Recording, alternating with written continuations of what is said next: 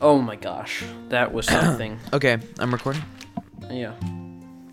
Uh, howdy, Lorenzo. Yeah, hello, Jake. Uh, well, we have been just with each other for the past hour and 30 minutes because we have been watching. Much longer, I think. Yeah, much longer. I, I must say, after watching that, I am tired and frustrated, and I think that people on both sides of the political aisle would feel the exact same way. Uh, if you missed the debate, there's a lot we want to go over, and we don't want to take up too much time. We don't want to we don't want to give too much of our own opinion, too much of our own analysis, uh, but we also kind of want to compare what happened here to what we talked about in our last episode with Alan Schroeder Yes. those predictions that were made. So I think that uh, where we kind of talked a lot was uh, kind of strategy on the last episode about like what their strategies were, and so uh, we kind of seen that played out. Uh, I mean, first off, Trump went for the play to try to destabilize Biden. That was his main thing. He would throw wrenches in, and I, I think Biden's main thing were trying to pivot conversations to get out of these pitfalls. You know? I, I think what we talked about with Professor Schroeder in the last episode, uh, I feel like a lot of it really came to fruition in that we saw Joe Biden try and maintain his stable demeanor.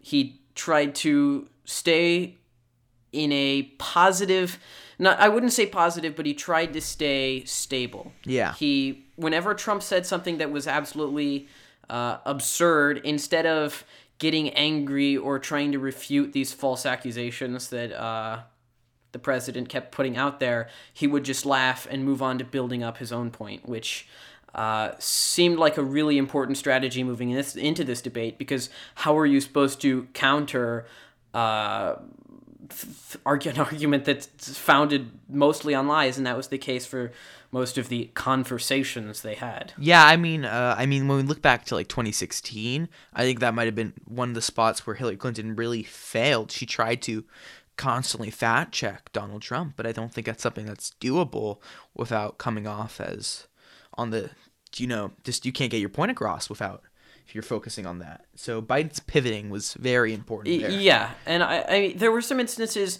where he was posed a question and and he pivoted to to get out of answering it more directly, and that's the kind that's a little more frowned upon.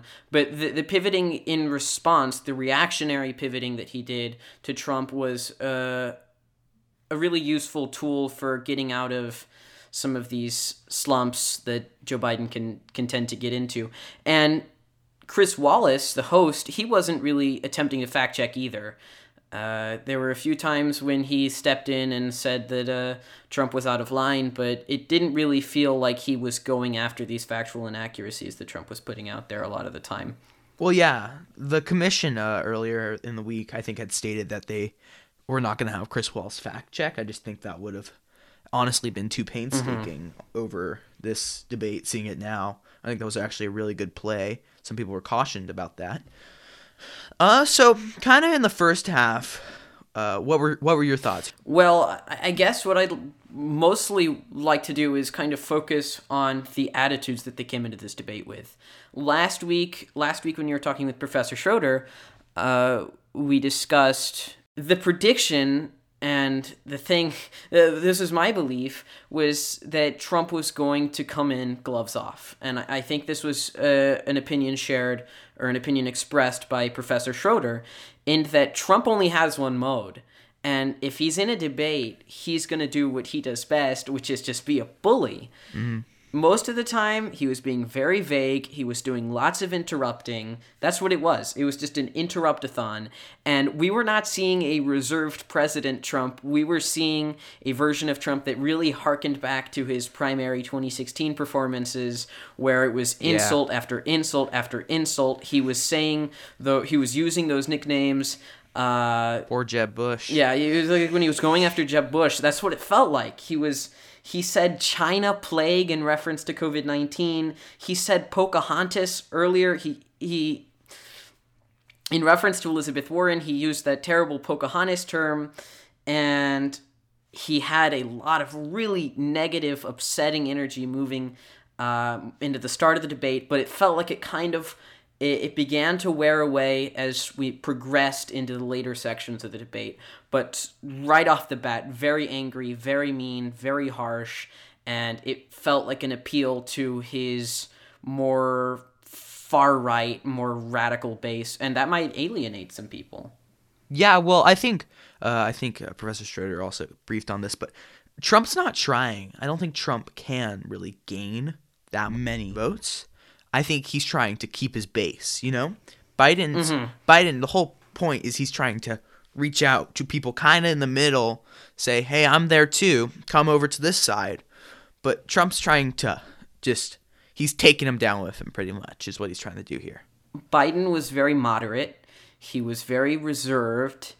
Eh, he didn't sound polarizing, and he he was calm. He felt calm most of the time. When he gets angry, like we've seen in past debates, he tends to falter. He tends to uh, make a little less sense, and he was calm. He felt very, very prepared, and that was a great advantage for Joe Biden. But Trump, like you mentioned a few minutes ago, was trying to throw all of these punches at Joe Biden, trying to destabilize him, trying to move him off of his course.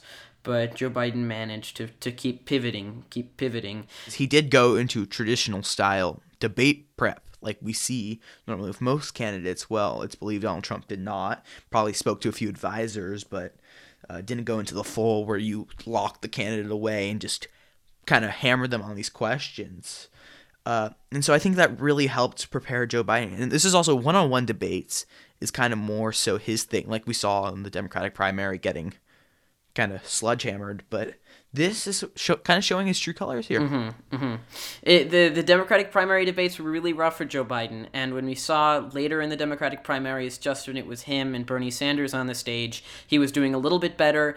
And I think if we look, if we isolate his performance today, we see someone who's doing pretty well from the standpoint of his speech. It it felt very good. It was careful and it was clear. But uh, looking at Joe Biden's delivery on its own kind of neglects from the fact that this was an awful debate.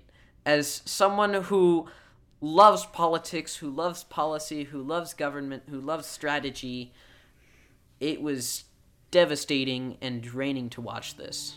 Yeah, for sure, this was a painful thing to watch. I mean, we sat there uh, looking at the screen, right? We were kind of just, oh, what is happening? That pretty much concludes our discussion of the debate. If you want more uh, analysis of this uh, as the days progress, if you want more fact checking, I strongly recommend that you check out um, the New York Times long compiled list of fact checking. Uh, there was just too much to cover right now. I have a lot of notes we didn't get to. I know you did too, Jake, but very little specific policy was touched on, and there was a whole lot of name calling. It's a dark day for debating. Well, uh, I think this was a interesting debate, and I think we had a great conversation here, Lauren. Yeah, thank you so much for talking. And as always, thank you, our listeners, so much for your continued support and for listening to Picket. If you'd like to stay up to date at the latest developments here at Picket, uh, you can find us on Instagram and Twitter at Picket Podcast, no space. You know the drill. Also, if you enjoy the show, make sure to rate the podcast in whatever format you listen. And if you like our intro outro music, make sure to check out I Means Love on Spotify or wherever you stream music. And if you'd like to contact us with any questions or comments, you can visit our website at picketpodcast.com And we'll see you next time. on the picket fence with us.